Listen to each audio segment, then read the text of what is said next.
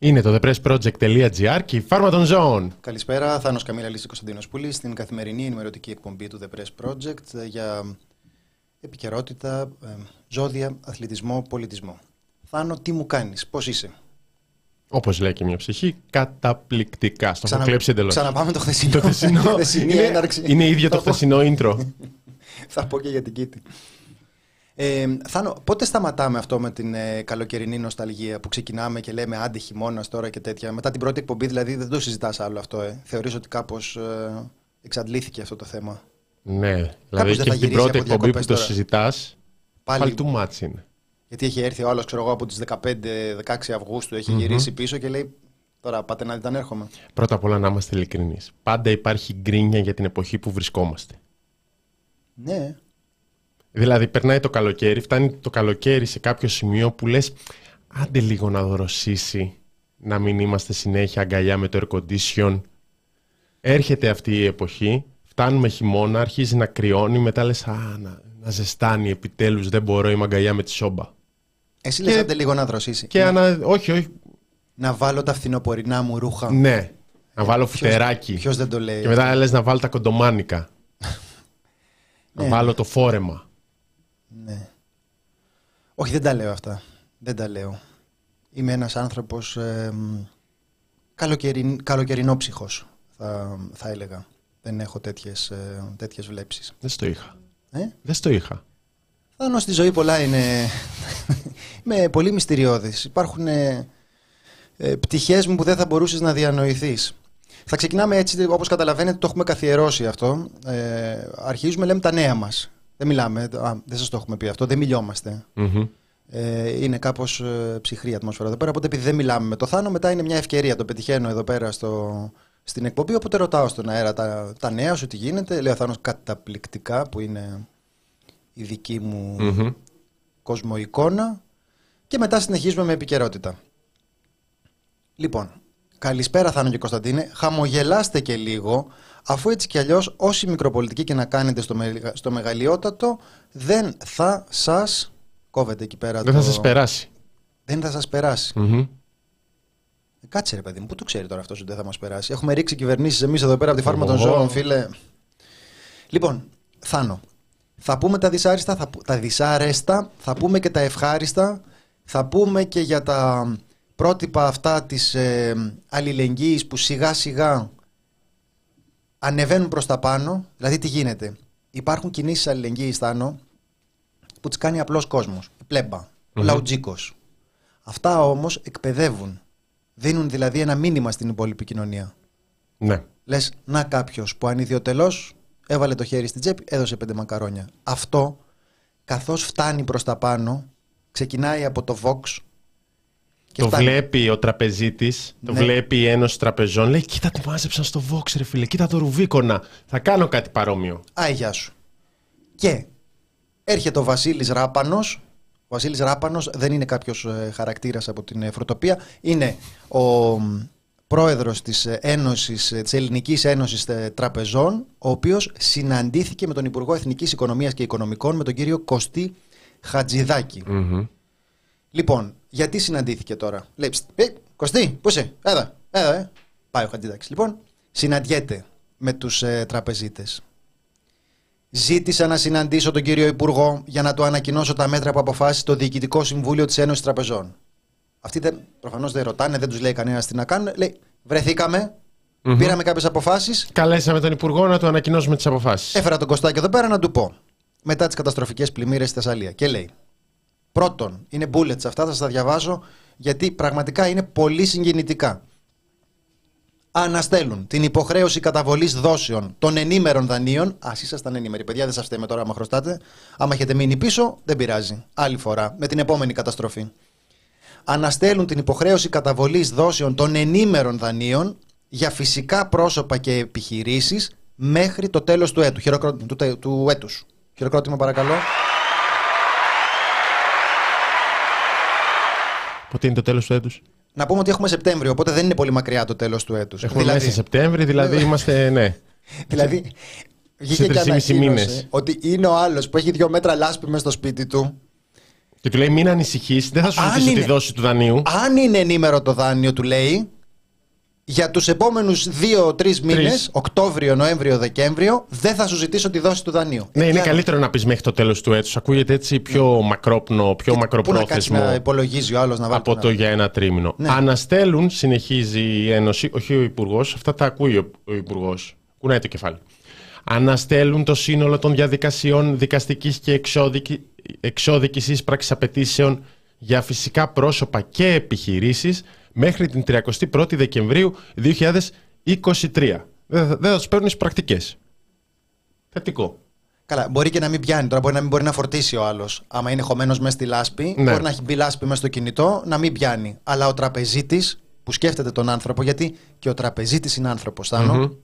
και λέει, μέχρι το τέλος της χρονιάς δεν θα σε παίρνω. Κάτσε να βγάλεις τη λάσπη πρώτα, να φορτίσεις το κινητό, να σε πάρει μετά η εισπρακτική. Ναι. Αναγνωρίζοντας τη σημαντική συμβολή που έχουν οι, οι επιχειρήσεις της Θεσσαλίας στην εξωστρέφεια και την αναπτυξιακή δυναμική της ελληνικής οικονομίας, είναι έτοιμες να προτείνουν εξειδικευμένες λύσεις για την κάθε επιχείρηση σε μεσοπρόθεσμο ορίζοντα, ώστε να μπορέσουν οι επιχειρήσεις να επανέλθουν σε κανονικούς ρυθμούς. Εξειδικευμένες λύσεις για κάθε επιχείρηση, τώρα προφανώς θα κριθεί κατά περίπτωση. Ε, πολύ ωραία. Και πάμε στο, στο βασικό.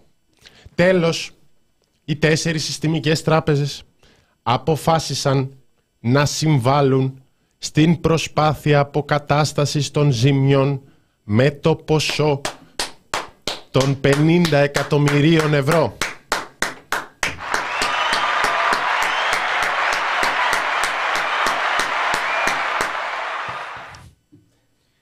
Είστε άνθρωποι, ρε. Είστε άνθρωποι, ρε. Είστε άνθρωποι. Τα ποσά αυτά θα κατανεμηθούν, θα διατεθούν για υποδομές σε συνεργασία με την αρμόδια Υπουργεία, ωραία μάνα μου, τοπική αυτοδιοίκηση, κοινωνικούς και οικονομικούς φορείς της περιοχής. Και μετά έκανε δηλώσεις ο Υπουργός, τις οποίες θα σας μεταφέρουμε. Μίλησε, δηλαδή συμμετείχε. Κώστα, Κώστα, έλα εδώ. Βγαίνεις. Στο μικρόφωνο, στο μικρόφωνο. Βγαίνεις. Στο μικρόφωνο μιλάω, μιλάω κι εγώ. Μιλάει λοιπόν ο Κώστας και λέει. Εκ μέρους της κυβέρνησης θέλω να ευχαριστήσω την Ελληνική Ένωση Τραπεζών για τη σημαντική κοινωνική συνεισφορά της στην αντιμετώπιση των συνεπειών της πρωτοφανούς καταιγίδας Ντάνιελ. Θέλω να σημειώσω τόσο την απόφαση της Ελληνικής Ένωσης Τραπεζών σε σχέση με τις διευκολύνσεις για τους δανειολήπτες, αυτό που άμα έχεις δύο μέτρα λάσπη και είναι ενήμερο το δάνειο, mm-hmm. δεν θα σε παίρνουν οι πρακτικές και δεν θα σου ζητάνε τις δόσεις μέχρι τους επόμενους τρεις μήνες, όσο ακόμη περισσότερο την απόφαση του Διοικητικού Συμβουλίου για αυτή την εθελοντική συνεισφορά της τάξης των πενήντα εκατομμυρίων ευρώ. Για να κλείσουν οι πληγές που άνοιξαν στη Θεσσαλία και στις άλλες πληγήσεις περιοχές. Θέλω επίσης να σημειώσω πως μετά από αυτή την εξαιρετική πρωτοβουλία της Ελληνικής Ένωσης Τραπεζών έχουμε κάθε λόγο να πιστεύουμε ως κυβέρνηση. Και άκου, Θάνο, εδώ, γιατί αυτό είναι ένα άνοιγμα για να δεις πως πάει αυτό, η κουλτούρα της αλληλεγγύης που ξεκινάει από τα κάτω και ανεβαίνει προς τα πάνω mm-hmm. και φτάνει μέχρι τον ουρανό. Το Θεό, το Θεό τον ίδιο. Το Θεό, ακόμη και ο Θεός θα, θα δώσει. Λοιπόν. Ε, Κάθε λόγο να πιστεύουμε ως κυβέρνηση ότι και άλλοι ισχυροί οικονομικοί παράγοντες του τόπου θα ακολουθήσουν προς αυτή την κατεύθυνση. Ήδη σήμερα το μεσημέρι είχα συνάντηση με την Ένωση Ελλήνων Εφοπλιστών και συζητήσαμε στο πλαίσιο της συνάντησης αυτής τη συνεισφορά του εφοπλιστικού κλάδου στην αντιμετώπιση των συνεπειών της κρίσης. Θάνο, δεν σε έχει καλέσει εσένα ποτέ ο Υπουργός να συζητήσετε? Δηλαδή να πει, ας συζητήσω, μέσα ενημέρωσης. Τι λέτε, θα θέλατε να συνεισφέρετε? Λες εσύ, μπα. Δεν νομίζω, mm-hmm. δεν μου περισσεύουν. Καλά. Εδώ γίνεται όμως αυτό. Θα κινηθούν, λέει, προς την ίδια, προς την ίδια κατεύθυνση. Έχουμε εδώ την απόδειξη σήμερα με την Ένωση των Ελληνικών... Ε, το καλό παράδειγμα. Ναι, των, των Ελληνικών Τραπεζών. Θα υπάρχει ένας, ε, για να υπάρχει, λέει, καλύτερος συντονισμός, κατατίθεται στον κεντρικό λογαριασμό κρατικής αρρωγής. Παιδιά, Ε, θα δώσουμε αυτό το λογαριασμό στον αέρα. Αν υπάρχουν συνδρομητές, ακροατές που θέλετε να βάλετε ένα, ενάμιση ευρώ, είκοσι λεπτά, αν θέλετε δηλαδή να δώσετε λεφτά στο κράτος εθελοντικά για να αντιμετωπίσει την ε, κρίση, στο πλευρό των εφοπλιστών, στο πλευρό των, Ελλην, των Ελλήνων τραπεζιτών, εμείς θα διευκολύνουμε επικοινωνιακά αυτή την κίνηση. Τα λεφτά μας θα τα κρατήσουμε, για να είμαστε ειλικρινείς, αλλά μπορούμε να σας πούμε το λογαριασμό να βάζετε εσείς. Ε, όσοι ενδιαφέρονται να συμβάλλουν, προφανώς σε συνεννόηση με βασικούς δωρητές, η πολιτεία θα κινηθεί έτσι ώστε η προσπάθεια να γίνει συντονισμένα και γρήγορα. Διότι μας ενδιαφέρει οι πληγές να επουλωθούν το ταχύτερο δυνατό. Και είναι πραγματικά πολύ συγκινητικό ότι έχουμε αυτές τις περιπτώσεις της εθελοντικής συνεισφοράς. Να εξηγήσουμε ότι όταν υπάρχει μια κρίση, Και με δεδομένο ότι εκεί οι άνθρωποι αυτοί πλατσαρνάνε μέσα σε χρήμα, αν μου επιτρέπετε η έκφραση αυτή. Πλατσαρνάνε, θα... πολύ ωραίο. Ναι, πλατσαρνούπ, πλατσαρνούπ. Ε, θα μπορούσαν, θα μπορούσαν, και υπάρχει ένα παράδειγμα που το έχουμε αναφέρει τις προηγούμενες μέρες, μπορούμε να το ξαναθυμηθούμε τώρα και να έχουμε και μια αίσθηση της κλίμακας, καθώς θα ξαναθυμηθούμε το παράδειγμα της Σλοβενίας.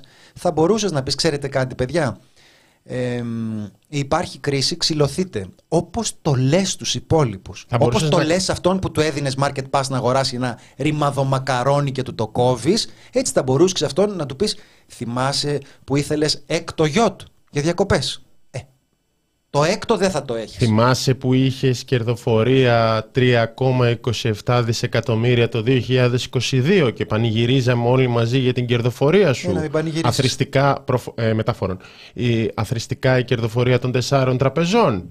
Μήπως ήρθε η ώρα να φορολογήσουμε ένα μέρος των κερδών, λέω εγώ τώρα. Μπορείς να ρωτήσεις. Σοβιετία θα το κάνουμε. Θα σου πω, το κάνει Σλοβενία με ένα μικρό μέρος, εκατό εκατομμύρια για πέντε χρόνια, μηδέν κόμμα δύο τοις εκατό του ενεργητικού, είναι το εκατό, εκατό, ναι. Ναι, εκατό εκατομμύρια το χρόνο. Και εσύ μου λες πενήντα εκατομμύρια εφάπαξ που τα αποφάσισαν οι ίδιοι. Μια κιόξο. Μια κιόξο. Ωραία. Μπράβο. Το μηδέν κόμμα δύο τοις εκατό έχει μια σημασία προκειμένου να αντιληφθούμε το, ε, την κλίμακα μεγέθους, την τάξη μεγέθους του ποσού που δίνουν οι ελληνικές τράπεζες. Δηλαδή λέμε ότι για τη Σλοβενία, για την οικονομία της Σλοβενίας, για το, τραπεζικό, το δικό της τραπεζικό σύστημα, το μηδέν κόμμα δύο τοις εκατό αντιστοιχεί σε εκατό εκατομμύρια ευρώ τα οποία θα δίνονται κάθε χρόνο. Και σε εμάς τώρα καλούν οι άλλοι τον Υπουργό να τους ε, συγχαρεί δημόσια και να τους πει μπράβο που θα δώσουν πενήντα εκατομμύρια ερώ μία φορά. Ρωτάει, από την καλή τους στην καρδιά. Ρωτάει ο Δήμος. Τι θέλουνε πάλι, το τι ρωτάει. Η Ποντοπόρος Ναυτιλία θα συνεισφέρει, τίποτα. Έχει γίνει συνάντηση όπως ενημέρωσε ο Υπουργός και περιμένουμε και από εκεί κάποιο είδους εθελοντική εισφορά. Εδώ εντωμεταξύ είναι και το προνόμιο των φοροαπαλλαγών στο Σύνταγμα για τους εφοπλιστές. Οπότε δεν μπορείς και να τους φορολογήσεις. Εθελοντική εισφορά έχουμε ξαναδεί πάρα πολλές φορές. Για παράδειγμα, την περίοδο των μνημονίων, οι εφοπλιστές και με την κυβέρνηση Σαμαρά και με την κυβέρνηση Τσίπρα ε, δεν πλήρωναν εθελοντικά. Αυτό μπορεί να μην ακούστηκε. Μπορεί να μην ακούστηκε. Ίσως να μην ακούστηκε. Έγινε και, και με Νουδού και με ΣΥΡΙΖΑ και επίσης επί ΣΥΡΙΖΑ στην, στην συζήτηση για το, για το σχετικό άρθρο δεν μπήκε ποτέ, δεν έγινε ποτέ ουσιαστική κουβέντα για το να αναθεωρήσουμε το άρθρο με τα προνόμια των εφοπλιστών. Το ζητούσαν κάποιοι βουλευτές μεμονωμένοι, το ζητούσε το Κουκουέ, δεν έγινε. Ε, α, μήπως ε, να είχαμε και εμείς ένα ξεχωριστό κουμπί που λέμε κάντε donate εδώ για εφοπλιστές ε, αλλού. Λοιπόν, ε, και πολύ έτσι λαϊκίστικα θα πω από τη μία, uh-huh, αλλά σωστά, uh-huh, uh-huh, αλλά σωστά uh-huh. Το συνέδεσες με το Market Pass γιατί είναι οι ίδιες μέρες. Η συνάντηση έγινε προχθές. Το, αυτό που διαβάσαμε είναι από το δελτίο τύπου που είναι στη σελίδα του Υπουργείου Οικονομικών. Και επίσης, χθες βγήκε ο Υπουργός ο κ. Χατζηδάκης και είπε ότι δεν υπάρχουν λεφτά και δεν θα συνεχιστεί το Market Pass. Το πενηντάρικο για τρεις μήνες. Για, παρα... για, τη μεγα... για την πλειοψηφία του κόσμου. Αυτό δεν έγινε εθελοντικά. Δεν σε ρώτησαν, θες να στηρίξεις, να σου κόψουμε το Market Pass. Πάτε εδώ ένα κουμπί. Αν θες να δώσεις τα πενήντα σου ευρώ. Αυτό έγινε μια και έξω. Οπότε βρίσκεις μια μικρή αδικία, λέω εγώ τώρα. Μικρή. Μικρή. Να, να το πω λίγο διαφορετικά. Εγώ το έχω καταλάβει ότι έχουμε καπιταλισμό. Δεν, δεν είμαι κανένας ε, χαζός να μην το έχω καταλάβει. Mm.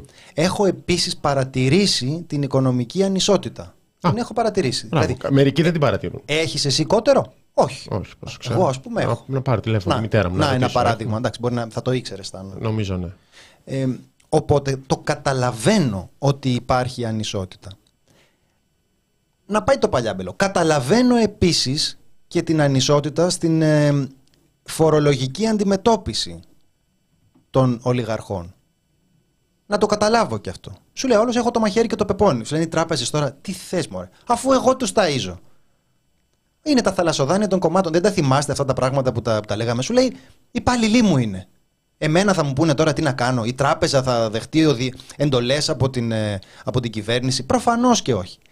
Αλλά υπάρχει κάτι που είναι απλώς το κερασάκι στην τούρτα. Καταλαβαίνω ότι είναι απλώς ε, κακή επικοινωνία. Για μένα δηλαδή, γιατί η υπόλοιπη κοινωνία σαράντα τοις εκατό δεν λέω. Απλώς λέω τον το, το, το καημό μου εγώ, τον εντελώς ιδιωτικό καημό μου. Εδώ που κάθομαι μόνος με το, με το Θάνο, την Ζωή και το Βασίλη Μήτικα και τα, και τα λέμε, ε, εξηγώ ότι είναι μια πρόκληση προς τον κόσμο ο οποίος ε, θέλει επίδομα για να, για να αγοράσει μακαρόνια, το να του λες ότι θα συνεισφέρουν εθελοντικά οι τράπεζες και οι εφοπλιστές. Ακριβώς επειδή αυτό δημιουργεί μια εικόνα ε, ενός ψυχικού μεγαλείου που, επιβε, που επιβεβαιώνεται με αυτή τη γενεοδορία του άλλου να αποχωριστεί οικειοθελώς τα λεφτά του. Και σκέφτεσαι πότε είναι η τελευταία φορά που αποχωρίστηκες οικειοθελώς τα λεφτά σου βάζοντας συνδρομή στο The Press Project. Κατά τα λοιπά, γενικώς ο κόσμος δεν αποχωρίζεται οικειοθελώς τα λεφτά του, εκτός αν μας κοροϊδεύει στα μούτρα μας. Και γι' αυτό είναι προκλητικό. Επειδή υπάρχει ανισότητα οικονομική, υπάρχει ανισότητα στη φορολογική αντιμετώπιση και έρχεται ο άλλος και στο τρίβει στα μούτρα, κάνοντας αυτό το χυδαίο επικοινωνιακό παιχνίδι που πάει και κάνει δηλώσεις μαζί με τους τραπεζίτες για να μας διαφημίσει πόσο μεγαλόκαρδοι και γενναιόδοροι είναι που δίνουν χωρίς να τους ζητάνε. Και λες, ξέρεις κάτι, ξέρεις γιατί δίνουν χωρίς να τους ζητάνε? Γιατί δεν τους ζητάνε. Γιατί αν τους ζήταγες, φυσιολογική οικονομική διαδικασία θα ήταν να δίνανε και να δίνανε ακριβώς επειδή μπορούν και πρέπει. Αυτό θα ήταν μια φυσιολογική και στο μέτρο που μπορούν, διαδικασία. Αναλογικά, γιατί την πλήρη εικόνα για το ποιος θα κληθεί να πληρώσει την ε, καινούργια κρίση θα την έχουμε ή θα έχουμε καλύτερη εικόνα τέλος πάντων μετά τις ανακοινώσεις του Πρωθυπουργού στη ΔΕΘ. Γράφονται ήδη διάφορα πράγματα. Γράφτηκε για περιβαλλοντικό τέλος. Περιβαλλοντικό τέλος γενικά το, το, φέρνει λίγο, το φέρνουν λίγο κάποιες πρακτικές, αλλά το τέλος εδώ το λέμε για να μην το πούμε φόρο. Ακούγεται διαφορετικά το τέλος από το φόρος, πιστεύω. Γιατί δεν μπορούν και τους φόρους οι φίλοι του Κυριάκου Μητσοτάκη. Και είναι ένα ερώτημα το τι θα είναι αυτό, το πώς θα πληρώνεται αυτό, το αν θα γίνει, γιατί υπάρχει σε διάφορες διαρροές, μπορεί να μην γίνει τελικά καθόλου. Ακούγεται επίσης. Γράφεται, αυτά είναι διαρροές, όλα έχουν δημοσιευτεί, για υποχρεωτική ασφάλιση σπιτιών.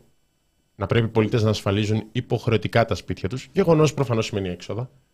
Μέχρι τώρα μας είχαν πει ότι η υποχρεωτική ασφάλιση των σπιτιών θα συνοδεύεται από μείωση στον έμφυα. Ισχύει αυτό? Θα είναι παραπάνω, θα είναι λιγότερο? Καθώς καταλαβαίνουμε ότι έχουν ανατραπεί πράγματα στην οικονομική πολιτική της κυβέρνησης, το καταλάβαμε το Market Pass. Και με, τις, και με τα μέτρα που πάνε πίσω από αυτά που θα ανακοίνωνε ο Κυριάκος Μητσοτάκης στη ΔΕΘ, περιμένουμε να δούμε το πώς θα κατανεμηθεί και αυτό το βάρος. Η πρόσφατη εμπειρία των τελευταίων δεκαπέντε χρόνων, αλλά και οι πρακτικές της κυβέρνησης Μητσοτάκη δεν μας τα λένε καλά. Ας πούμε ένα άλλο ερώτημα που περιμένω πάρα πολύ να τα ακούσω στην ΔΕΘ, σε περίπτωση που το έχουμε αυτό. Θα είναι αυτό, θα υπάρχει κάποιο είδους προοδευτική φορολόγηση επιχειρήσεων για αυτό το περιβαλλοντικό τέλος, θα είναι flat? Οι τράπεζες θα εξαιρεθούν ή θα είναι σε αυτό και, και θα, ή θα μείνουν μόνο στο εθελοντικό? Ναι. Και η υποχρεωτική, και για το σενάριο της υποχρεωτικής ασφάλισης που ακούστηκε από τον σύμβουλο του Πρωθυπουργού, νομίζω τον κύριο Πατέλη. Ασφάλεια, ναι. Ασφάλιση. Αυτό θα πει δηλαδή ότι θα έχουμε μια νομοθετική, μια, με νόμο θα μεταφερθεί ένα τεράστιο κομμάτι του πλούτου από τα νοικοκυριά στους ε, ιδιώτες ασφαλιστές. Αυτό, ναι, αυτό αν εφαρμοστεί, δεν μεταφέρουμε κάποιες δικές μου πληροφορίες. Τα σενάρια που κυκλοφορούν σε, στο φιλοκυβερνητικό τύπο σχολιάζουμε. Ναι. Πέρα από αυτό, ότι προφανώς εξυπηρετούνται οι ασφαλιστικές, ουσιαστικά το κράτος, σε περίπτωση που εφαρμοστεί αυτό, απλώς αποποιείται των ευθυνών του για την προστασία της περιουσίας. Που είχαμε χθες στο βίντεο τον Κυριάκο Μητσοτάκη που λέει προστασία της ανθρώπινης ζωής και προστασία της ανθρώπινης περιουσίας. Τώρα σου λέει δικιά σου ευθύνη να προστατεύσεις την περιουσία σου ασφαλίζοντάς την. Μετά να τη χάσεις τώρα επειδή εγώ δεν έκανα το μερίδιο που μου αναλογεί προστατεύοντάς σε με αντιπλημμυρικά, δεν φταίω να το ασφάλιζες. Οπότε ξανά λιγότερο κράτος, περισσότερη ατομική ευθύνη. Περισσότερα έξω. Γιατί τα έχουμε λίγο μπερδέψει ότι η υποχρέωση του κράτους όντως είναι να προστατεύει τους πολίτες. Όχι, προ, όχι μόνο προσλαμβάνοντας χιλιάδες αστυνομικούς για να τους κοιτάμε και να φωτογραφίζονται, αλλά να, η πρόληψη, όλα αυτά, η προστασία από φυσικές καταστροφές. Ήταν λίγο αυτονόητα μέχρι ένα σημείο. Ε, εντάξει, όχι. Ουσιαστικά αυτό λέμε, ρε παιδί μου, ότι αυτό ήταν ένα κομμάτι της προστασίας ή αν θέλεις να πω την εφορτισμένη λέξη της ασφάλειας, το οποίο αναλάμβανε το κράτος και το κράτος το παραχωρεί σε ιδιώτες. Λέει, θυμάσαι που εγώ αναλάμβανα να σε προστατεύω? Ε, εντάξει, φτάνει. Μεγάλωσες, άνοιξες τα φτερά σου, mm-hmm. πήγαινε πλήρωσες έναν ιδιώτη τώρα, με νομοθετική ρύθμιση. Ούτως ώστε εγώ να μπορώ να σου λέω, ε, εκενώστε, σηκωθείτε, φύγετε και να πρέπει εσύ να έχεις φροντίσει να πληρώνεις την ιδιωτική ασφάλεια γιατί κανείς δεν θα είναι και για να προστατεύσει το σπίτι σου. Ναι. Τέλος πάντων. Αυτά είναι σενάρια που διακινούνται. Θα τα διαβάσετε, είναι παντού. Περιμένουμε να δούμε τι θα ακούσουμε. Ξέρω, ο Κωνσταντίνος έχει τρελή αγωνία, παιδιά. Ο Κωνσταντίνος δεν κοιμάται. Περιμένει εμφάνιση πρωθυπουργού. Να μιλήσει επιτέλους ο πρωθυπουργός. Εγώ βλέπω φίλους στα social media που δεν είναι δημοσιογράφοι και παρακολουθούν την, την ομιλία στη ΔΕΘ. Και λέω, ρε φίλε, γιατί, γιατί, πώς το κάνεις αυτό. Δάνεισέ μου λίγη από αυτή την υπομονή. Εγώ κάθομαι, τα βλέπω εκεί πέρα διπλή ταχύτητα την επόμενη μέρα το πρωί. Προσπαθώ εκεί πέρα, ζορίζομαι. Λέω, έλα, δουλειά σου είναι, δουλειά σου είναι. Σφίξ τα δόντια, κάντο, δαγκώνω πετσιά εκεί πέρα να μπορέσω να, να, μπορέσω να αντέξω. Και ένα άλλος το κάνει εθελοντικά. Μα πραγματικά. Τέτοιους ανθρώπους χρειαζόμαστε σε αυτή τη χώρα. Τέτοιους ναι. ανθρώπους. Να κάνω το άλλο που θα παίξει πάρα πολύ. Την άλλη ερώτηση. Κωνσταντίνε, Κωνσταντίνε Πουλή, πιστεύεις Αμέ. ότι η κυβέρνηση mm-hmm. χρειάζεται mm-hmm. ένα restart, Ωραία. χρειάζεται να δοθεί ένα σήμα επανεκκίνησης από τον Πρωθυπουργό αύριο? Πρέπει να γυρίσουμε σελίδα. Πρέπει να γίνει μια νέα αρχή. Ε, η επανεκκίνηση που είπες νομίζω ότι είναι η χαρακτηριστικότερη λέξη που mm-hmm. περιγράφει αυτές τις εξελίξεις mm-hmm. και φαίνεται ότι ο Πρωθυπουργός είναι διατεθειμένος να σπάσει αυγά. Mm-hmm. Δεν θέλεις να μιλάμε έτσι. Δεν θα ήταν πολύ ωραίο να κάναμε εκπομπές και να μιλάμε Κάνουμε έτσι ξαφνικά. Μια εκπομπή μόνο με κλισέ. Κλεισέ και γλύψιμο. Τι λέει ο Ταβλάς, είναι η μοναδική μέρα της εβδομάδας. Μπορώ να σας βλέπω live. Μπορείτε να κάνετε λίγο μια περίληψη τα προηγούμενα, γιατί είναι άλλο πράγμα το live. Τι περίληψη, αφού τα ίδια λέμε. Δεν ξεκινήσαμε με τον ίδιο ακριβώς τρόπο και τη σημερινή εκπομπή όπως ξεκινήσαμε και τη χθεσινή. Γιάννη, δεν έχεις χάσει τίποτα. Θεώρησε ότι απλώς ε, ό,τι, ό,τι λέμε και σήμερα, ό,τι λέμε σήμερα το έχουμε πει και τις προηγούμενες ε, μέρες. Δεν θέλω να, δεν θέλω να στεναχωριέσαι. Συνέχισε όμως, μην κάνεις πανέβαση τώρα για την Ταβλά. Λοιπόν, έλα, έλατε. Εντάξει, μαρκούφια λόγια είναι τώρα. Με τα λόγια χτίζεις ανόγια και κατόγια.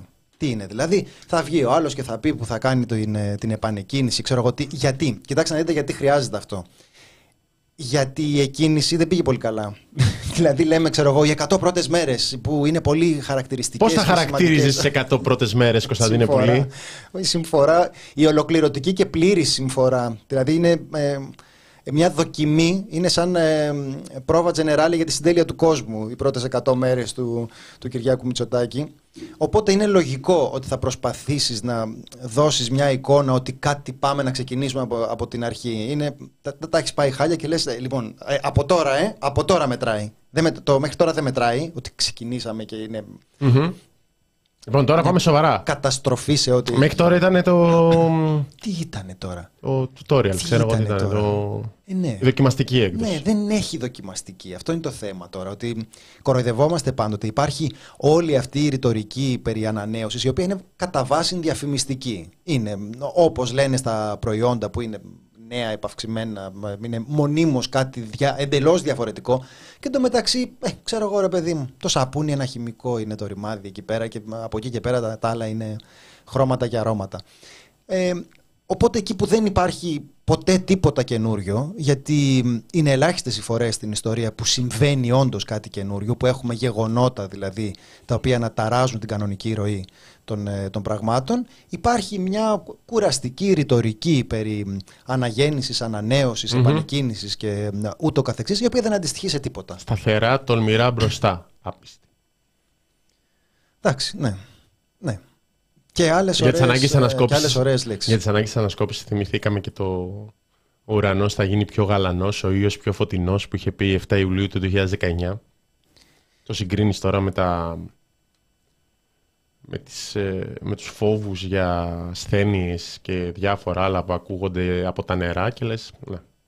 Ναι παιδιά, είναι αυτό που ξεκινάμε με τον ουρανό που θα γίνει πιο γαλανός και μετά έχουμε την, ε, τη λινού, η λινούδεντα. Ναι, λένε για την λεπτοσπύρωση. Μετά μαθαίνεις τι είναι λεπτοσπύρωση. Γκουγκλάρισαι εκεί πέρα, βλέπεις τα συμπτώματα. Λεπτοσπύρωση, χολέρα, τα, τα, τα, τα κόπρανα των ε, ποντικών, των, ε, των τροκτικών. Δηλαδή είναι μια συζήτηση, ο τύφος εκεί πέρα. Δεν ξέρω τι άλλο θα συζητήσουμε δηλαδή. Αλλά θέλω να πω, είναι μια εικόνα που δεν εμπνέει πολύ μεγάλη αισιοδοξία.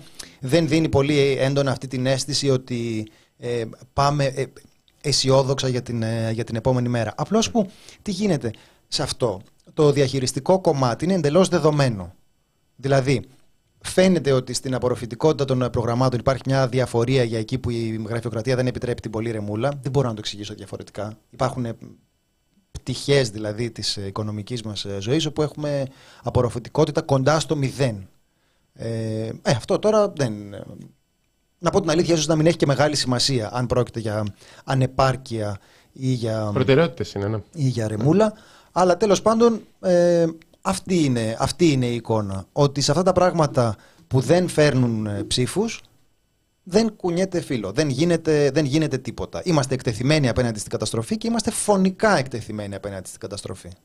Πέθαναν δεκάδες άνθρωποι φέτος από αυτό. Πέθαναν από φωτιές, πέθαναν από πλημμύρες, πέθαναν άνθρωποι επειδή... Ε, υπάρχει μια αδιαφορία προς, αυτά τα, προς όλη την εθωράκιση που θα έπρεπε να έχει, να έχει οργανωθεί και γίνεται μια επικοινωνιακή διαχείριση εκ των υστέρων με την επίκληση της κλιματικής αλλαγής. Ξανά λέει ότι εντάξει, τι περιμένεις. Σου λέει εντάξει, είναι απλώς πολύ άτυχος. Δεν είναι, δεν είναι ανίκανος, είναι, είναι όντως λίγο γκαντέμις. Αυτό που, συμβαίνει, που έχει να συμβεί δεκαέξι χιλιάδες χρόνια έτυχε να πέσει τώρα πάνω, στον, πάνω στη διακυβέρνηση Κυριάκου Μητσοτάκη. Καλά, το καλύτερο είναι το πώς ουσιαστικά αυτό προσπαθεί να σπιναριστεί για να, γίνει, για να έρθει και υπέρ του. Κοίτα πόσα του τυχάν. Αυτό είναι πολύ κλασικό επιχείρημα. Δηλαδή, στον κόσμο της Νουδού παίζει πάρα πολύ. Κοίτα πόσα του τυχάν. Το γεγονός ότι οι πολιτικές που εφαρμόζει η Νουδού πολλαπλασιάζουν τις συνέπειες αυτών που του έτυχαν. Γιατί όντως η πανδημία έτυχε, δεν, δεν την προκαλέσαμε κάπως. Αλλά οι πολιτικές για τη δημόσια υγεία και το ΕΣΥ. Δεν έτυχαν στην ακρίβεια το ίδιο τα μέτρα. Που πάνε και τα μέτρα τώρα, με το... πάει και το... και το market pass. Εγώ ανυπομονώ να ακούσω το πώς θα παρουσιαστεί η αλλαγή στην πολιτική προστασία. Όποια και αν είναι αυτή. Ε, ε, να, ε, ναι. Επειδή είμαστε στον πέμπτο χρόνο και έχει ξαναγίνει πολλές φορές. Δηλαδή τη μία κάναμε το Υπουργείο, την άλλη κάναμε το πρόγραμμα υγιής με απορροφητικότητα ένα τοις εκατό σύμφωνα με τον Κικιλιά. Όχι με μένα. Ανυπομονώ να δω με τι λόγια αυτή τη στιγμή θα, τα, θα παρουσιάσει. Έχουμε περάσει τις προηγούμενες πλημμύρες στην Καρδίτσα. Έχουμε περάσει τις φωτιές στην Εύβοια, το ένα το είκοσι, το άλλο το είκοσι ένα. Πάντα έχουμε το ίδιο πράγμα. Τα αλλάζει όλα ο Πρωθυπουργός. Αλλάζει όλο το μοντέλο, εθνικό σχέδιο, διάφορα άλλα. Πώς θα το παρουσιάσουν αυτή τη φορά χωρίς να είναι μια επανάληψη? Θα μου πεις, έχει σημασία, είναι μια επανάληψη. Ε, δεν ξέρω. Δεν έχει, μωρέ, δεν έχει. Δηλαδή... Αυτό θα είναι μια υπόσχεση που ξαναδίνεται χωρίς, ε, χωρίς αντίκρισμα. Αγάπη μου, μπορείς να μην πετάς τα ρούχα σου αριστερά-δεξιά όταν έρχεσαι στο σπίτι? Ναι, ναι, ναι, ναι, ναι, ναι. Τορκίζομαι, δεσμεύομαι, μην ανησυχείς, τα ξαναπετάς. Ναι, αγάπη μου, μπορείς να μην ξαναπετάς τα ρούχα? Ναι, ναι, ναι, ναι, ναι, ναι, ναι. Τελευταία φορά, τελευταία φορά γυρίζεις σπίτι, τα ξαναπετάς. Ο κύριος αγοραστός λέει, δεν είναι ώρα απόδοσης ευθυνών. Πολύ σημαντικό αυτό. Mm-hmm. Γιατί αναρωτιόμασταν τι ώρα είναι η καλή ώρα για την απόδοση ευθυνών. Δεν είναι τώρα, λέει. Είναι πολύ σημαντικό. Το λέει επειδή τον βολεύει. Είναι πολύ σημαντικό κάποιος που πιθανώς, πιθανότατα, ίσως μάλλον, έχει κάποιο μέρος αυτής της ευθύνης. Να μας πει να... ποια είναι καλή ώρα, να πότε τον βολεύει. Ναι, δηλαδή μετά μπορεί να πάρει τηλέφωνο. Τώρα είναι. Ναι. Σε ένα μήνα. Σε ένα μήνα θα πει. Ε... Τώρα το θυμηθήκατε. Σε ένα μήνα. Πρώτα απ' όλα, αν, επαν... αν, αν επανεκλεγεί, θα πει να αποδόθηκαν οι ευθύνες. Βγήκα. Αυτά τα λέει και ο Γεωργιάδης. Ε, τι λέει, εντάξει, δεν του λένε ελέγχονται, κυρία, ναι. Δεν ελέγχονται. Ο ελληνικός λαός. Ο ελληνικός λαός δεν θέλει Μπέο. Εντάξει, ποτέ. Και πραγματικά δεν είναι μόνο. Είναι κλασικό επιχείρημα. Ποτέ δεν είναι η ώρα απόδοσης ευθυνών. Δεν με ενδιαφέρει αν με σταυρώνουν. Αυτά δηλαδή, τέτοια λόγια έχει πει μόνο ο. Πώς το λένε, ο Μελισανίδης έχει πει τέτοια, τέτοια λόγια τότε που σύγκρινε τον εαυτό του με τον Κολοκοτρώνη και με τον. Ε... Δεν το θυμάσαι αυτό. Ε. Ο γυμναστής. Ο Ιωάννης Μελισμένος. Ναι, όχι, ο άλλος. Ναι, ναι, είχε πει. Τον Κολοκοτρώνη τον έβαλαν φυλακή. Και έλεγε τώρα για τον εαυτό του πως. Ε, λέει, δεν με ενδιαφέρει αν με σταυρώνουν. Τώρα, δεν, αυτό δεν, δεν είναι αναφορά σε εκλογές, είναι αναφορά στο κεντρικό σύμβολο του χριστιανισμού που έχει, όπως έλεγε ο Νίτσε, σπείρει όλο τον πλανήτη με ε, σταυρούς για να θυμίζει ότι είναι θρησκεία του μαρτυρίου. Και με στοχοποιούν. Αυτό, αυτό είπε, δεν καθυστερήσαμε, δεν αποφύγαμε τις ευθύνες, δεν φυγομαχήσαμε. Τώρα δεν είναι ώρα ε, απόδοσης... Δεν σχολιάσεις το φυγομαχήσαμε ε, που σου είχε αρέσει την άλλη φορά με τον Κικίλια. Ε, δεν φυγομαχέσατε καθόλου πραγματικά και αυτό είναι πολύ, πολύ σημαντικό γιατί όταν λέει κανείς ότι δεν ε, φυγομάχεσαι εννοεί ότι παρέμεινε στο πόστο του. Πολύ ωραία. Και μας ζητάει, να τον, ε, μας ζητάει να τον θαυμάσουμε γι' αυτό. Mm-hmm. Δηλαδή είναι ο άλλος, έχει μια συντριπτική αποτυχία στο ενεργητικό του. Συντριπτική αποτυχία. Για την οποία εμφανίζονται όλο ένα και περισσότερα στοιχεία ότι συνδέεται με πραγματικές ανεπάρκειες, με έργα που δεν υλοποιήθηκαν, με μελέτες που δεν χρησιμοποιήθηκαν, με μελέτες που δεν κατατέθηκαν ενώ θα έπρεπε να γίνουν, με προειδοποιήσεις που δεν ελήφθησαν υπόψη. Τι άλλο πρέπει να γίνει, και σου λέει άλλος, δεν φυγομάχησα. Mm. Έμεινα εκεί.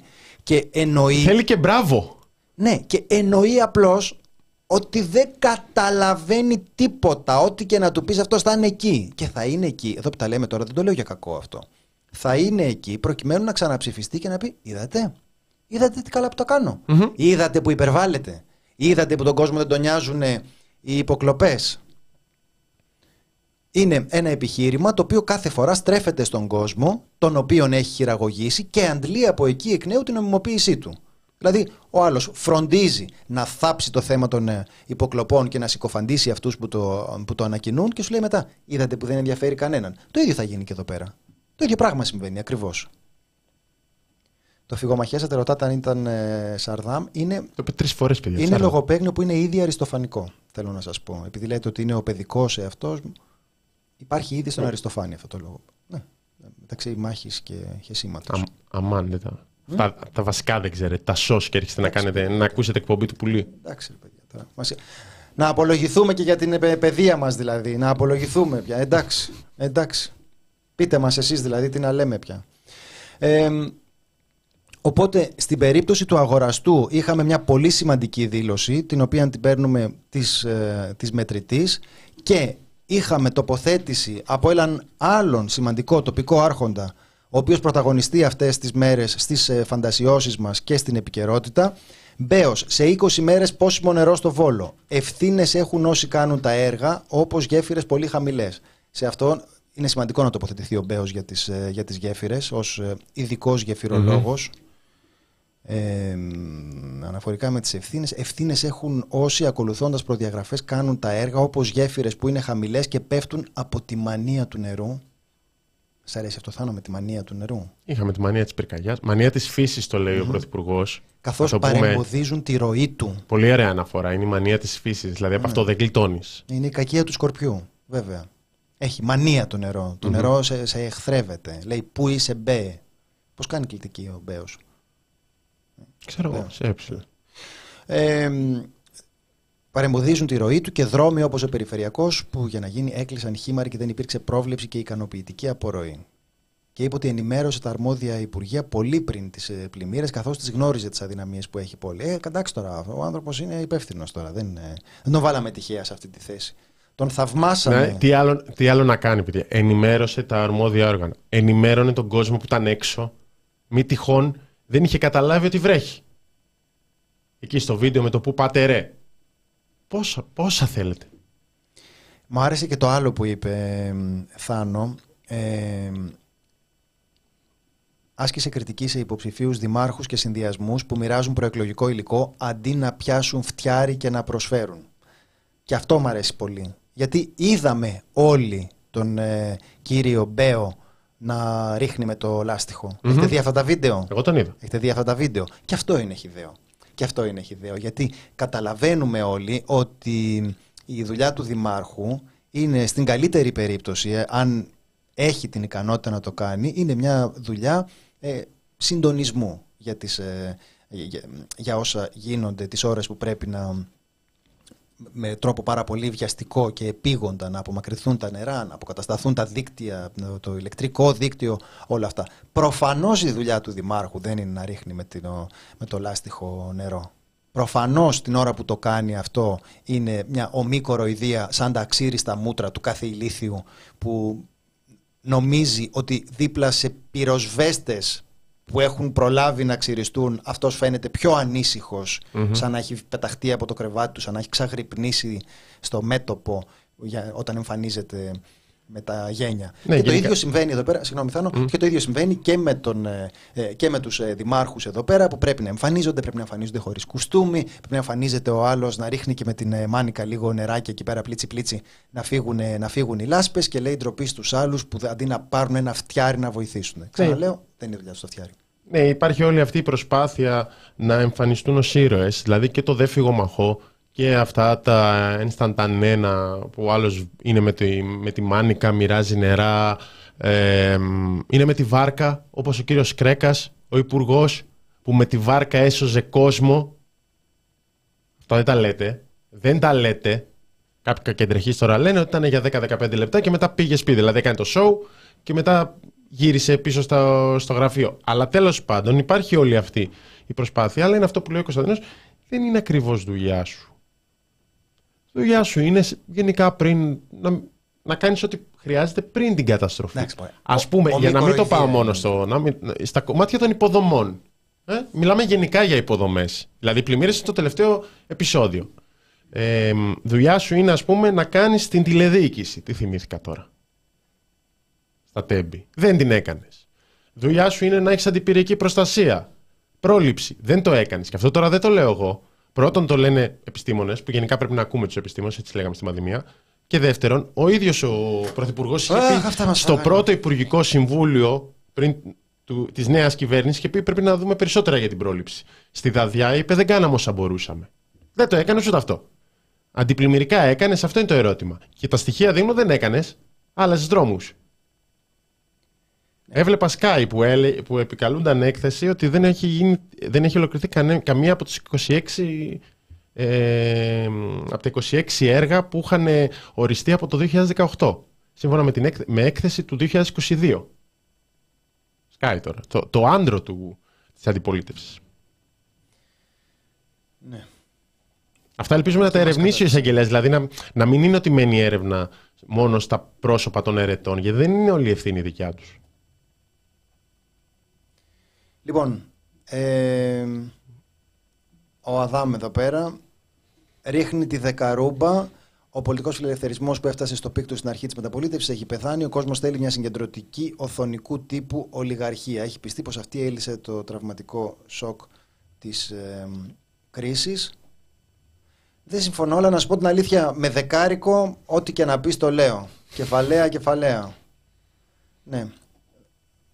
Ότι υπάρχει μερίδα του κόσμου που, που θέλει αυτό το προφίλ, το μπρουτάλ του δυναμικού ηγέτη, τον αυταρχισμό, το να σπάσει αυγά. Φαίνεται κιόλας, δηλαδή δεν το λέμε προεκλογικά. Φάνηκε και στις εκλογές, δεν ξέρω αν το προσέξατε. Αυτά θα φανεί και στις αυτοδιοικητικές. Τα έχει γράψει και η Σούζαν Σόνταγκ αυτά για την γοητεία του φασισμού. Πώς ε, συμπλέκεται μέσα δομαζοχιστικές ε, φαντασιώσεις που αγκαλιάζουν αυτές τις ε, στολές. Υπάρχει μια τέτοια διάσταση μαζοχιστική στον. Ε, Στον κόσμο, ε, το πρόβλημα είναι όταν ψηφίζει έτσι ο κόσμος.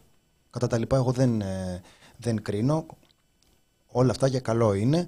Ε, όταν όμως ε, υπάρχει μια εθελοδουλία, όπως την, ε, όπως την έλεγε πολύ ωραία ο Λαμποεσί, και βλέπεις κόσμο ο οποίος ε, τη βρίσκει να είναι ταπεινωμένος και εξευτελισμένος μπροστά στους ε, άρχοντές του την ώρα που δεν μπορεί να ικανοποιήσει στοιχειώδεις ανάγκες του, όπως να είναι ασφαλής στο σπίτι του, ε, να μην παίρνει η φωτιά ή η πυρκαγιά το σπίτι του και να μπορεί να τραφεί έστω, ε, τότε νιώθεις μια θλίψη. Και είναι θλίψη που δεν αφορά μόνο τους άλλους, είναι πράγματα στα οποία ε, κάποιοι την κάνουν την κουταμάρα, αλλά... Έτσι είναι μες τις περίπου δημοκρατίες. Κάποιοι κάνουν την κουταμάρα, την πληρώνουμε όλοι μαζί μετά. Αυτό είναι το πρόβλημα. Κλείνοντας την... αυτή την ενότητα που έχει μέσα και το, και το αυριανό, προφανώς για, τα... για την εμφάνιση του Κυριάκου Μητσοτάκη στη ΔΕΘ θα τα πούμε αναλυτικά τη Δευτέρα, αλλά θαυμάζω γενικά τους ανθρώπους που είναι αισιόδοξοι σε τέτοιες περιπτώσεις. Εμένα. Ναι. Για παράδειγμα. Έβλεπα και δημοσκόπηση, όσο μπορείς να τα πιστέψεις, που λέει ότι είκοσι οκτώ τοις εκατό πιστεύει ότι η χώρα πάει σε σωστή κατεύθυνση. Και λες, μπορεί να σ' αρέσει η κυβέρνηση, αλλά δεν προκύπτει από κάπου. Δηλαδή δεν υπάρχει κάποιο δεδομένο ότι αυτή τη στιγμή πάμε καλά. Αν μη τι άλλο, προφανώς με τέτοια κρίση, τεράστια κρίση εξαίας δέκα δώδεκα δισεκατομμυρίων, με όλο αυτό που γίνει στην Θεσσαλία, θα δυσκολευτεί η χώρα να, να χάσει το βηματισμό της, να το πω σικ. Α, αλλά, ναι, τέλος πάντων, έτσι, ναι. αλλά τέλος πάντων και αύριο θα πει κάτι που να, για να εκπέμψει αισιοδοξία, αλλά ό,τι και να πει ο Πρωθυπουργός είναι τέσσερα με πέντε χρόνια Πρωθυπουργός. Αυτή είναι η αντιμετώπιση που θα έχει. Νέα Δημοκρατία στις φυσικές καταστροφές. Δεν θα αλλάξει το μοντέλο με, στην τέταρτη καταστροφή. Δεν άλλαξε την πρώτη, δεν άλλαξε τη δεύτερη, δεν άλλαξε την τρίτη. Όχι μόνο. Οι, οι αισιοδοξίες σε αυτές τις περιπτώσεις είναι μια εντελώς ε, τεχνητή παράμετρος. Προφανώς τώρα. Κανείς λογικός άνθρωπος δεν μπορεί να περιμένει ότι θα συμβεί κάτι καλό. Δεν θα συμβεί τίποτα καλό. Τώρα, όντως, αυτά ήταν ένα μείγμα από έλλειψη προετοιμασίας, αδιαφορία δηλαδή για όλα αυτά, ε, για την ε, πρόληψη και ε, έκτακτων ε, καιρικών φαινομένων. Τώρα, η αλήθεια είναι ότι καθώς βυθιζόμαστε στην ε, κλιματική κρίση, ε, δεν θα είναι και το, δεν μπορείς να λες ότι είναι τόσο αναπάντεχα αυτά. Ολόκληρο Υπουργείο έφτιαξες, ας λάβεις υπόψη σου ότι τα φαινόμενα αυτά θα είναι, ε, θα είναι συχνότερα. Αλλά εγώ νομίζω ότι η αισιοδοξία αυτή είναι, πώς να το πω ρε παιδί μου, είναι διαφημιστικό κόλπο. Είναι κάτι το οποίο όλη αυτή η απεχθής μάζα των επικοινωνιολόγων προσπαθεί με πάρα πολύ κόπο να συντηρήσει στο κέντρο της ε, ε, δημόσιας ε, συζήτησης. Εμείς που δεν χρειάζεται να πείθουμε τον, ε, τον κόσμο για αρλούμπες και μπορούμε να λέμε αυτό που σκεφτόμαστε, δεν παριστάνουμε τους αισιόδοξους. Οι μόνοι που παριστάνουν τους αισιόδοξους σε αυτή τη ζωή είναι οι πολιτικοί. Δεν υπάρχει κανένας άλλος που να νιώθει την υποχρέωση να πει ότι. Είναι, πώς κάνεις το ΣΥΡΙΖΑ, ρε παιδί μου, που λέγανε θα νικήσουμε και τέτοια. Δεν το πιστεύανε. Δεν υπήρχε κανένα δείγμα ότι θα νικούσανε. Αλλά σου λέει και πώς να πας τώρα. Τα, τα λέγει τώρα που είπα για ΣΥΡΙΖΑ ο Αντώναρος. Α, ναι. Ως χαρακτηριστικό μέλος του, ναι. του ΣΥΡΙΖΑ. Που έλεγε, ναι, ρε παιδί μου, τα, εντάξει, δεν, ε, ε, δεν, τα, δεν τα πίστευα, αλλά και τι να πεις κιόλας. Ε, ωραία, οπότε καταλαβαίνεις τώρα ότι θα κάνουμε ένα διάλογο στον οποίο θα ξεκινάμε από τη θεμελιώδη παραδοχή ότι δεν τα πίστευα, αλλά τι να πεις κιόλας. Ε, και πάμε και όπου μας βγάλει, έτσι. Μια χαρά είναι. Έτσι θα γίνει, έτσι γίνεται στην, στη ΔΕΘ. Εγώ έχω γράψει παλιά ένα κείμενο για το πώς αντιστρέφονται οι όροι ανάλογα με το αν κανείς είναι στην αντιπολίτευση την, ή την κυβέρνηση. Με πόση ευκολία δηλαδή εναλλάσσονται τα, τα επιχειρήματα καθώς περνάει από τον έναν ρόλο στον άλλον. Και προφανώς η δουλειά της κυβέρνησης είναι να αισιοδοξεί. Και η δική μας δουλειά είναι να ξερνάμε ναι. με όλον αυτόν τον ε, επικοινωνιακό συρφετό που ουσιαστικά διοικεί τις ε, συνειδήσεις πάρα πολλών ανθρώπων. Ναι. Μακάρι κάποιος να, πραγματικά να έχει αυτή την αισιοδοξία, θα διαψευστεί κατά την αμήνυμά μου, ότι θα αλλάξουν ξαφνικά οι πολιτικές επιλογές της κυβέρνησης. Γιατί το είπες εσύ σε ένα σημείο, το γράφει και στα σχόλια, αυτά είναι πολιτικές επιλογές. Δηλαδή η υπόσχεση αυτής της Νέας Δημοκρατίας είναι λιγότερο κράτος. Λιγότερο κράτος θα θέλαμε. Θέλατε. Με εξαίρεση φυσικά την αστυνομία και τα, τα σώματα ασφαλείας. Αλλά λιγότερο κράτος σημαίνει λιγότερες θέσεις στην πυροσβεστική π.χ., λιγότερα μέτρα για την πυρική προστασία, λιγότερα αντιπλημμυρικά έργα. Ε, σημαίνει ότι έχουμε ήδη και τις περικοπές λιτότητας που δεν πρέπει να μένει έξω από την εξίσωση, τα δεκαπέντε χρόνια λιτότητας. Έχουμε προβλήματα στη συντήρηση, οι υποδομές ρημάζουν, όπως ρήμαξε το, το δίκτυο, οι ιδιώτες απλά κερδοσκοπούν, θα τα έκαναν τόσο καλύτερα από το δημόσιο τομέα, όπως η Hellenic Train, σε ένα δίκτυο το οποίο αφήνεται στο κράτος π.χ. για να το συντηρήσει. Δεν υπάρχει συντήρηση, δεν υπάρχουν γεννήτριες εκεί στις αντλίες που διαβάζουμε για την, για την καρδίτσα. Ε, αυτό, λιγότερο κράτος, λιγότερο δημόσιο, λιγότεροι πόροι. Για τα υπόλοιπα ε, πάμε και που βγει. Λιγότερο, λιγότερο κράτος τώρα. Άμα είσαι η Τέρνα, υπάρχει πάρα πολύ κράτος. Τόσο πολύ κράτος που δεν χορταίνεις να, να βλέπεις πόσο κράτος φέρνει χρήμα με το φτιάρι από τα κρατικά ταμεία στις τσέπες σου. Καταλάβεις, για μας είναι λιγότερο. Ε, πληρώνει όμως και η Τέρνα, εντάξει. Τι πληρώνει η Τέρνα. Έδωσε. Τι έδωσε. Έδωσε τρία δις για να πάρει την Αττική Οδό για είκοσι πέντε χρόνια. Αυτά δεν τα λέτε. στο, θα δώσει το ΤΑΙΠΕΔ που σημαίνει ότι πάνε στο χρέος. Το οποίο χρέος τώρα καλά. Ε, αλλά ναι, για είκοσι πέντε χρόνια προσθέτουμε όλο το κόστος, βγάζουμε τις τρία δις, το παρουσιάζουμε ως είδηση και πήρε την Αττική Οδό. Η Αττική Οδό που με ιδιώτη εγκλωβίστηκαν, δεν συζητήσαμε ποτέ μήπως το διαχειριστεί λίγο καλύτερα το κράτος, μια που έχει και αυτά τα διόδια που είναι έσοδα, που είναι στάνταρ έσοδα. Όχι, το δώσαμε στην Τέρνα. Προφανώς η Τέρνα π.χ. Θα, τώρα έχω πάει σε άλλο θέμα, αλλά είναι στα θέματα των ημερών. Για να ξέρουμε, θα, θα την ξαναθυμηθούμε την Αττική Οδό που θα πάει. Θα κλείσει για αυτή. Ναι. Προφανώς με το αζημίωτο θα διαχειριστεί την Αττική Οδό η Τέρνα. Δεν το κάνει τώρα. Ίσα βάρκα σαν νερά θα είναι. Έδωσε τρία δις. Δεν θα πάρει παραπάνω χρήματα. Σε διάρκεια είκοσι πέντε ετίας διαχειριζόμενη μια κεντρική οδική αρτηρία της χώρας. Όχι. Τέλος πάντων, ε, αν μπορούμε με κάποιο τρόπο, αν θέλετε να δώσουμε και για εκεί ένα λογαριασμό να στηρίξετε, παιδιά. Απλώς ε, δεν θέλουμε να σας τα βάζουμε πολλά μαζί, επειδή έχετε στηρίξει τώρα και τον άλλον τον ε, λογαριασμό που βάζετε μαζί με ε, τραπεζίτες και εφοπλιστές υπέρ του κράτους. Ε, εντάξει, θέλουμε και εμείς να κρατήσουμε μια... να κάνουμε λίγο με ηρεμία. Ναι. Θάνο. Μαριάννη, ευχαριστούμε για την δωρεά και γενικά ευχαριστούμε για την στήριξη, είτε είναι μέσω του Super Chat είτε μέσω της πλατφόρμας. Για, την, για το ερώτημα για ανασκόπηση, εννοείται, η ανασκόπηση επιστρέφει. Δεν μπορείτε να φανταστείτε το θέμα. Θα τα, έχουμε... τα βλάν μας ακούς επειδή τα έχεις χάσει να δεις δύο-τρεις φορές την ανασκόπηση. Ναι. Ε, θα κάνουμε τις πλημμύρες. Θα κάνουμε ανασκόπηση για τις, για τις πλημμύρες. Ξέρω δεν το, δεν το περιμένατε, αλλά η αλήθεια είναι ότι με τη χώρα βουλιαγμένη είναι κάπως δύσκολο να συζητήσεις οτιδήποτε άλλο. Νόβο, κοσάρικο. Σε σχέση με πριν χίλια χρόνια είμαστε πολύ καλύτερα, οπότε μην αγχώνεστε βρε παιδιά. Σε χίλια χρόνια όλα θα είναι καλύτερα, απλά ζούμε λίγο. Αυτό είναι το επιχείρημα του Χαράρι, λίγο πολύ, του φίλου του Μητσοτάκη. Που λέει ότι όσοι παραπονιόμαστε για τον καπιταλισμό είμαστε απλώς ανιστόρητοι, γιατί ε, δεν έχουμε καταλάβει πόσο καλύτερα είναι τα πράγματα σε σχέση με όλη την ανθρώπινη, την ανθρώπινη ιστορία. Δεν έχει να κάνει με την επιστήμη όμως, με τον καπιταλισμό. Δεν έχει να κάνει μόνο με την επιστήμη, γιατί έχει να κάνει και με το πώς ε, διαμοιράζονται αυτά τα, αυτά τα αγαθά. Η άποψή του δηλαδή είναι ότι για πάρα πολύ κόσμο είναι, είναι καλύτερα. Είναι μια φιλελέδικη... Καλά, προφανώς. Απλώς το θέμα είναι γιατί. Υπάρχει ως επιχείρημα, ναι, το ξέρω. Ναι, υπάρχει ως... Δεν, προφανώς δεν το λέει ο Νόβο. Ε, μπορώ να πιάσω και την ηρωνία με τα χίλια χρόνια. Και τον αέρα αισιοδοξίας, άμα το σκεφτούμε μακροπρόθεσμα. Αλλά... Τι να κάνει και η κακομοίρα η Τέρνα, φιλόπτωχο να γίνει. Τέλος πάντων, παιδιά. Ε, Θάνο. Και εγώ το πιστεύω αυτό, να... θέλω να πω. Δηλαδή είναι Τι, στην... φιλο... Ότι, ότι, περνάμε ότι σταδιακά, εντάξει, αν επιζήσουμε από την κλιματική κρίση, π.χ., θα φτάσουμε σε ένα σημείο. Σταδιακά, τέλος πάντων, κάπως υπάρχει μια πρόοδος. Μεσοπρόθεσμα, μακροπρόθεσμα. Απλά πριν έρθει αυτή η πρόοδος, εμ, υπάρχουν διάφορες, έτσι, διάφορα πισωγυρίσματα. Οπότε αυτά θες να αποφύγεις. Θεωρώ ότι πράγματα για τα οποία συζητάμε τώρα, βλέπεις στο κομμάτι των δικαιωμάτων, ας πούμε, που άμα κοιτάξεις και το τι συζητάμε.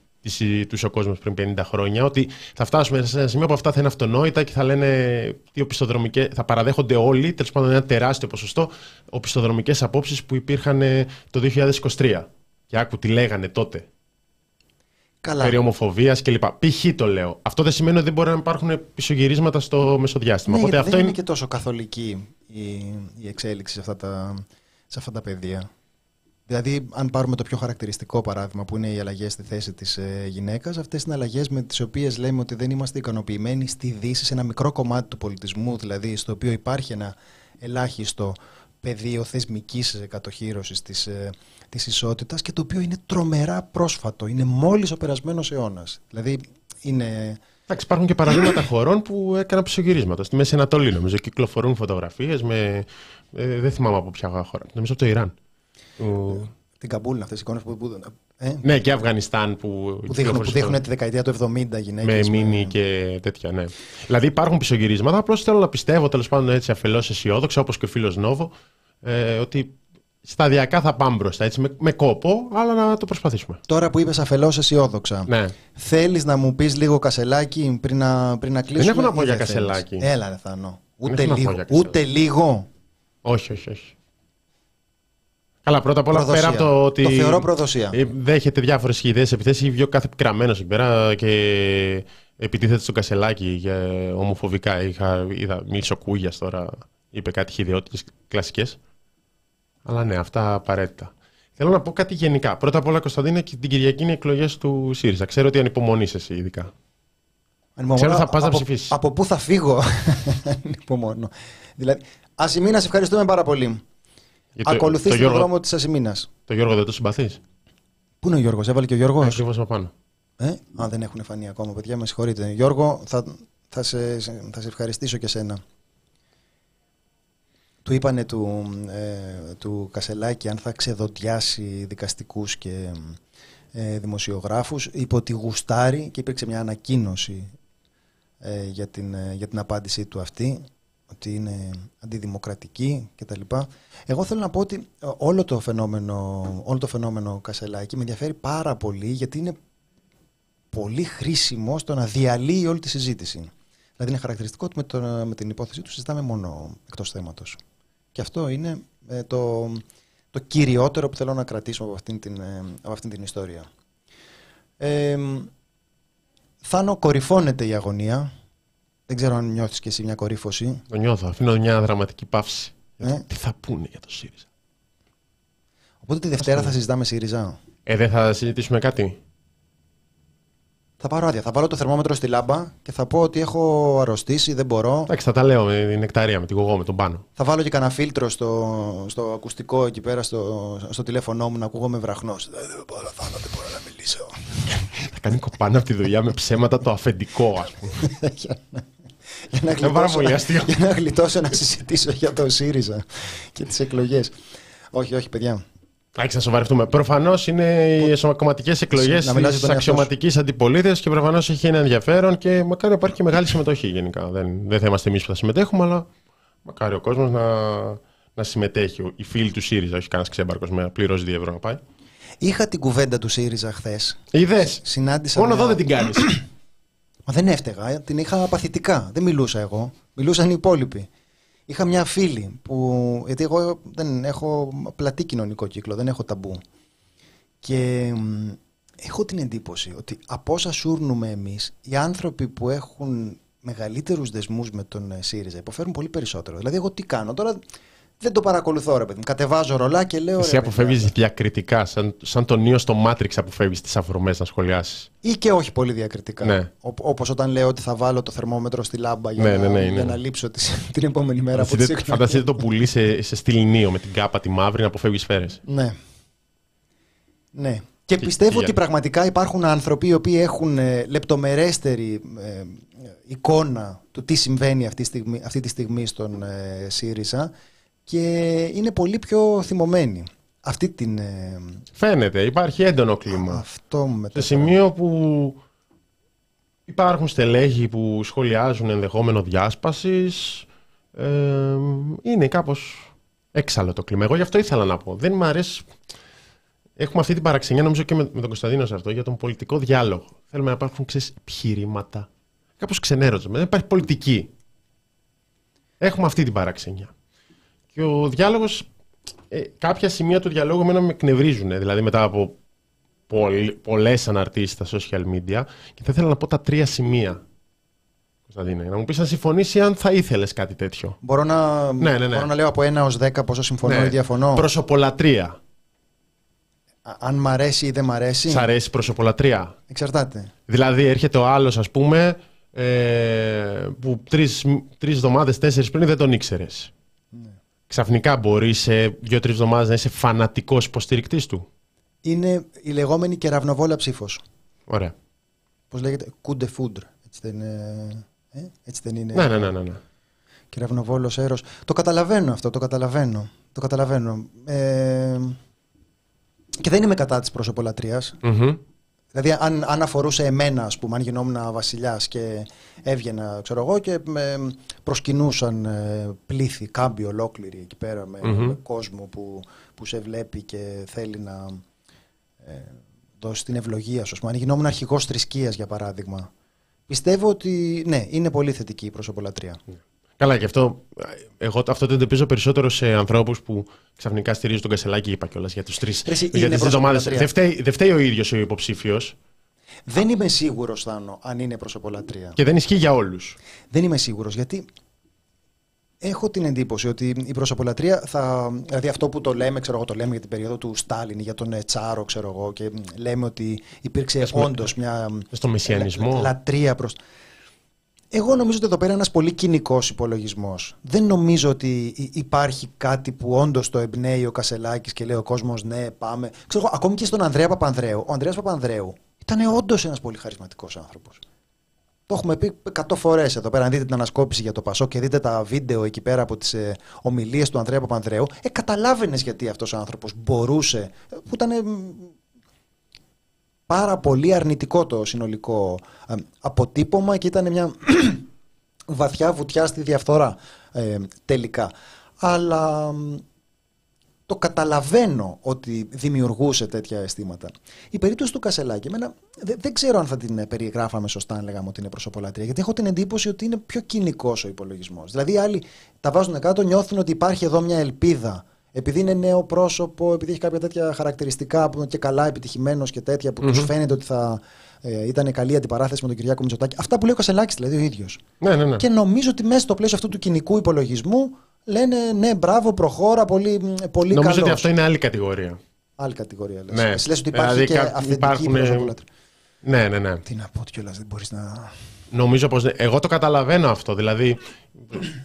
Απλώς, προφανώς, δεν είναι το ποιον θα υποστηρίξεις, υποστηρίξεις ποιον θες. Απλώς να είναι για κάποια επιχειρήματα. Είτε θες να το δεις στρατηγικά, είτε θες να το δεις ιδεολογικά, ας πούμε, είτε θες να το δεις πολιτικά. Απλώς δεν ξέρεις πού πάνε τα τέσσερα τώρα. Εντάξει, το επιχείρημα ότι αυτό είναι καινούριο και ο ΣΥΡΙΖΑ. Εγώ μπορώ να το ακούσω. Το καινούριο, το καινούριο. Ναι, ναι, ναι. Απλώς έχω πολλές ενστάσεις. Εδώ δεν είναι. Δεν το λέω ως τσουβάγιασμα, λέω σημεία του διαλόγου γύρω από το ΣΥΡΙΖΑ που με έχουν εκνευρίσει πάρα πολύ μετά από τρεις τέτοιες εβδομάδες και θα πάει κι άλλη μία. Αυτό με το καινούριο είναι λογικό γιατί είναι αυτό που συζητούσαμε πριν. Ότι για τη λογική του μάρκετινγκ το καινούριο έχει ε, αυταπόδεικτη θεμελιώδη αξία. Για μας είναι μπούρδες, ρε παιδί μου. Τις σίγα το καινούριο τώρα, τι καινούριο είναι. Τι καινούριο είναι, τι κομίζει τώρα, τίποτα. Αλλά προφανώς από άποψη μάρκετινγκ τι θα πεις. Ψηφίστε τον που είναι μια από τα ίδια. Εγώ μπορεί να κατέβαινα, ας πούμε. Εσύ θα έκανες σύνθημα. Εννοείται. Μια από τα ίδια. Όπως θέλαμε να βγάλουμε την εκπομπή, άντε πάλι. Ναι, ε, για πες εκτός από την προσωπολατρία. Λοιπόν, δεύτερο. Δίνω πολύπλοκες απαντήσεις, δεν είμαι τελικά για ένα. Ετεροκαθορισμός. Ετεροπροσδιορισμός. Okay. Ναι, ναι. Σ' αρέσει. Το καταλαβαίνω. Δηλαδή, τον βρίζει ο τάδε ή την βρίζει ο τάδε, ε, θα τον στηρίξω. Εντάξει, ναι. Απαράδεκτο. Μηδέν. Γενικά να το στηρίζεις γιατί τον στηρίζεις εσύ, ας ναι. πούμε. Αυτό είναι νομίζω πολύ ναι. απλό. Ε, υπάρχει και ο φανατισμός σε όλο αυτό, που νομίζω ότι κάνει και κακό και στο κόμμα. Δηλαδή, μετά, μετά τι θα γίνει. Αν πεις, σε νοιάζει. Είναι αξιωματική αντιπολίτευση. Ναι, με νοιάζει. Και εμένα με νοιάζει. Και εμένα με νοιάζει. Δεν το λέω σαν να είναι κάτι ασήμαντο. Απλώς μου φαίνεται, παιδί μου. Μου φαίνεται. Είναι και λίγο θέμα συνέπειας. Δηλαδή, αν ήσουν στο ΣΥΡΙΖΑ και ξαφνικά βρίζεις τον ΣΥΡΙΖΑ. Εσύ τι έκανες εκεί, ας πούμε. Εσύ γιατί μου έλεγες το προηγούμενο διάστημα πόσο καλός είναι ο ΣΥΡΙΖΑ. Τους ίδιους δεν είχε. Υπουργός στην κυβέρνηση ναι, Τσίπρα που πήγε τόσο καλά για τη χώρα. Δεν ήταν ο Τσακαλώτος στο οικονομικό, η Αχτσιόγλου στο, στο εργασίας και ο Παπάς επικρατείας με τα κανάλια και μετά ψηφιακής διακυβέρνησης. Υπουργοί δεν ήταν αυτοί της κυβέρνησης Τσίπρα. Που θεωρητικά κατά τους φίλους του ΣΥΡΙΖΑ έκανε σημαντικό έργο. Πώς γίνεται τώρα να. Υπάρχει μια τέτοια τάση τσουβαλιάσματος και μηδενισμού. Να το κάνει ο Πουλής, γνωστός αντισυριζέος, να αποτάξει. Δεν βγάζεις άκρη. Και επειδή έτσι κι αλλιώς τα, τα επιχειρήματα είναι εντελώς πάντα ε, περιστασιακά και τα μαζεύει κανείς από όπου φυσάει ο άνεμος, ε, δεν έχει νόημα να θέτεις αυτά τα ερωτήματα. Το γιατί δεν έλεγες τίποτα πριν και τώρα στις εσωκομματικές εκλογές τα, τα λες και πώς μπορεί να στηρίζεις κάποιον ο οποίος ξαφνικά διαγράφει όλο το παρελθόν. Διαγράφει το κόμμα, ας πούμε. Mm-hmm. Βρωμάει το κόμμα το ίδιο. Και λες, κάτσε ρε παιδί μου, εσύ δεν είσαι μέρος αυτού του. Μην πω μηχανισμού, αυτής της. Δεν μας το έλεγες πριν. Ναι. Πώς ένιωθες πριν. Ένιωθες άνετα πριν, αλλά τώρα ξαφνικά ανακάλυψες ότι όχι. Ε, δηλαδή, πώς θα σε εμπιστευτώ αν δεν μου το έλεγες πριν ότι θα μου το πεις τώρα. Μετά πώς θα μου ξαναπείς για τα προβλήματα τώρα. Δεν θα είναι ότι είναι εμπιστευτής που να έλεγε πριν. Όλος στο Μητσοτάκη εκθίαζε τώρα. Είναι τρέλα δηλαδή να συζητάμε τι έλεγε πριν. Ας τις μπαλωθιές τώρα και την, και την μπουμπουλίνα. Το Μητσοτάκη εκθίαζε. Ε, νομίζω ότι η πολιτική κουβέντα για τον ΣΥΡΙΖΑ θα πρέπει να έχει σχέση με αυτό που είπες. Δηλαδή ότι αυτοί οι υποψήφοι είναι άνθρωποι οι οποίοι έχουν υπηρετήσει τον ΣΥΡΙΖΑ των μνημονίων. Συνεπώς αυτή είναι μια σοβαρή διαχωριστική γραμμή. Είναι η περίφημη κολοτούμπα, η στιγμή κατά την οποία στα δικά μου μάτια τουλάχιστον ο ΣΥΡΙΖΑ περνάει στην απέναντι όχθη. Αυτή είναι μια πολιτική κουβέντα. Ε, τώρα αν δεν κάνεις αυτήν την ε, πολιτική κουβέντα, μπορούμε τώρα να λέμε τι γίνεται με, το, ε, με τον καυγά, με τον ε, Κασελάκη. Η πολιτική κουβέντα για μένα είναι ε, δύσκολη και πολύπλοκη. Δεν ξέρω τι πρέπει να κάνει ο ΣΥΡΙΖΑ, δεν πιστεύω ότι θα εκτινάσονταν τα ποσοστά του αν το έπαιρνε πιο αριστερά. Μπορεί να ικανοποιούσε εμένα και να καταποντιζότανε. Δεν έχω... συμβουλές για υποψηφίους, δεν έχω ιδέα τι θα τους κάνει καλό και τι όχι. Εσύ ξέρω ότι είσαι πιο κοντά στο επιχείρημα ότι ο, ότι ο επιτυχημένος ΣΥΡΙΖΑ ήταν ο ριζοσπαστικός ΣΥΡΙΖΑ. Αντίθετα με ό,τι λέγεται πάρα πολύ και θεωρείται αυτονόητος σε αυτή την ε, κουβέντα, επιτυχημένος ΣΥΡΙΖΑ ήταν ο, ο ΣΥΡΙΖΑ της εποχής πριν αναλάβει τη διακυβέρνηση, όταν μπορούσε να ακομίσει ένα όντως αισιόδοξο μήνυμα όταν είχε, μεγάλου όντως, ρίσκου όταν είχε, όταν είχε αριστερή πολιτική, ριζοσπαστική πολιτική, πείτε το όπως θέλετε, και αυτήν έφερνε στο ακροατήριο. Αυτό έλεγε και έτσι και αυτό προσέλκυε τους ψήφους. Όχι όταν έκανε το ανάποδο, όταν προσπαθούσε να κυνηγάει τους κεντρώους και να πει τι θέλουν αυτοί να ακούσουν, κάτσε να το πω. Προφανώς μεσολάβησαν πράγματα, αλλά και τώρα μπορούσες, υπάρχουν πράγματα τα οποία θα μπορούσαν τη σήμερα ημέρα να θεωρηθούν ριζοσπαστικά, αν πήγαινες προς τα εκεί. Και αυτό, και αυτό το διαβάζω, και αυτό λίγο με κάνει, αλλά αυτό είναι μια αντίληψη. Εντάξει, απλώς διαφωνούμε. Η αριστερά δεν μπορεί να κερδίσει, η αριστερά δεν έκανε το ένα, η αριστερά δεν, ε, δεν μπορούν οι πολίτες να εμπιστευτούν την αριστερά, να κάνουμε την αριστερά κέντρο για να το εμπιστευτούν οι πολίτες. Εντάξει. Δεν ξέρω, δεν, δεν πήγε καλά και όλα στο... Δεν πήγε καλά και τον Ιούλιο. Δηλαδή, να το συζητήσουμε, να υπάρχει διαφορετική αντίληψη, να υπάρχει μια πολιτική επιχειρηματολογία. Υπάρχει στο ιστορικό του ΣΥΡΙΖΑ, στην αντίληψη, Ε, για το πού πρέπει να πάει το κόμμα. Αν βγάλεις όλο αυτό το θόρυβο, υπάρχει μια συζήτηση για όποιον ενδιαφέρεται να την παρακολουθήσει. Ε, και στο συνέδριο υπάρχουν ομιλίες των υποψηφίων. Ε, αλλά υπάρχει πολύς, ε, ε, πολύς θόρυβος και δεν, υπά, δεν πρέπει να υπάρχει και τόση βεβαιότητα όταν υπήρχε αυτή η ήττα τον Ιούλιο.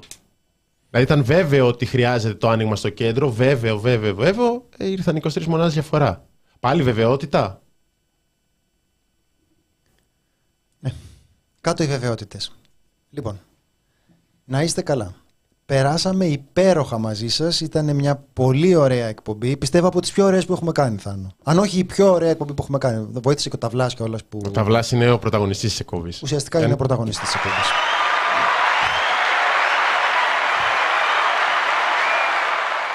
Δεν πρόβλημα να τον βάλουμε στο, στη μαρκίζα από κάτω. Στο τσάτ εμφανίζεται ο Γιάννης Ταβλάς. Στο τσάτ σχολιάζει ο Γιάννης Ταβλάς. Λοιπόν, ε, να έχετε ένα υπέροχο Σαββατοκύριακο. Μην ξεχνάτε, δεν παραμένουμε ποτέ σε μίζερους προορισμούς εντός Ελλάδας. Πηγαίνουμε πρώτα στο αεροδρόμιο, κοιτάζουμε εκεί πέρα τον πίνακα και παίρνουμε μια πτήση στην τύχη. Εντάξει. Και να θυμάστε... Κανείς ποτέ δεν διασκέδασε χωρίς να ξοδέψει τουλάχιστον πέντε χιλιάδες ευρώ. Αυτό να θυμάστε. Τα υπόλοιπα είναι μιζέριες. Πείτε και περιπτερόμπυρα στα Εξάρχεια. Λοιπόν, σας ευχαριστούμε πολύ. Καλά να περάσετε. Καλό Σαββατοκύριακο. Θα έχουμε ανασκόπηση. Να τη δείτε πολλές φορές. Γεια σας. Φιλιά πολλά.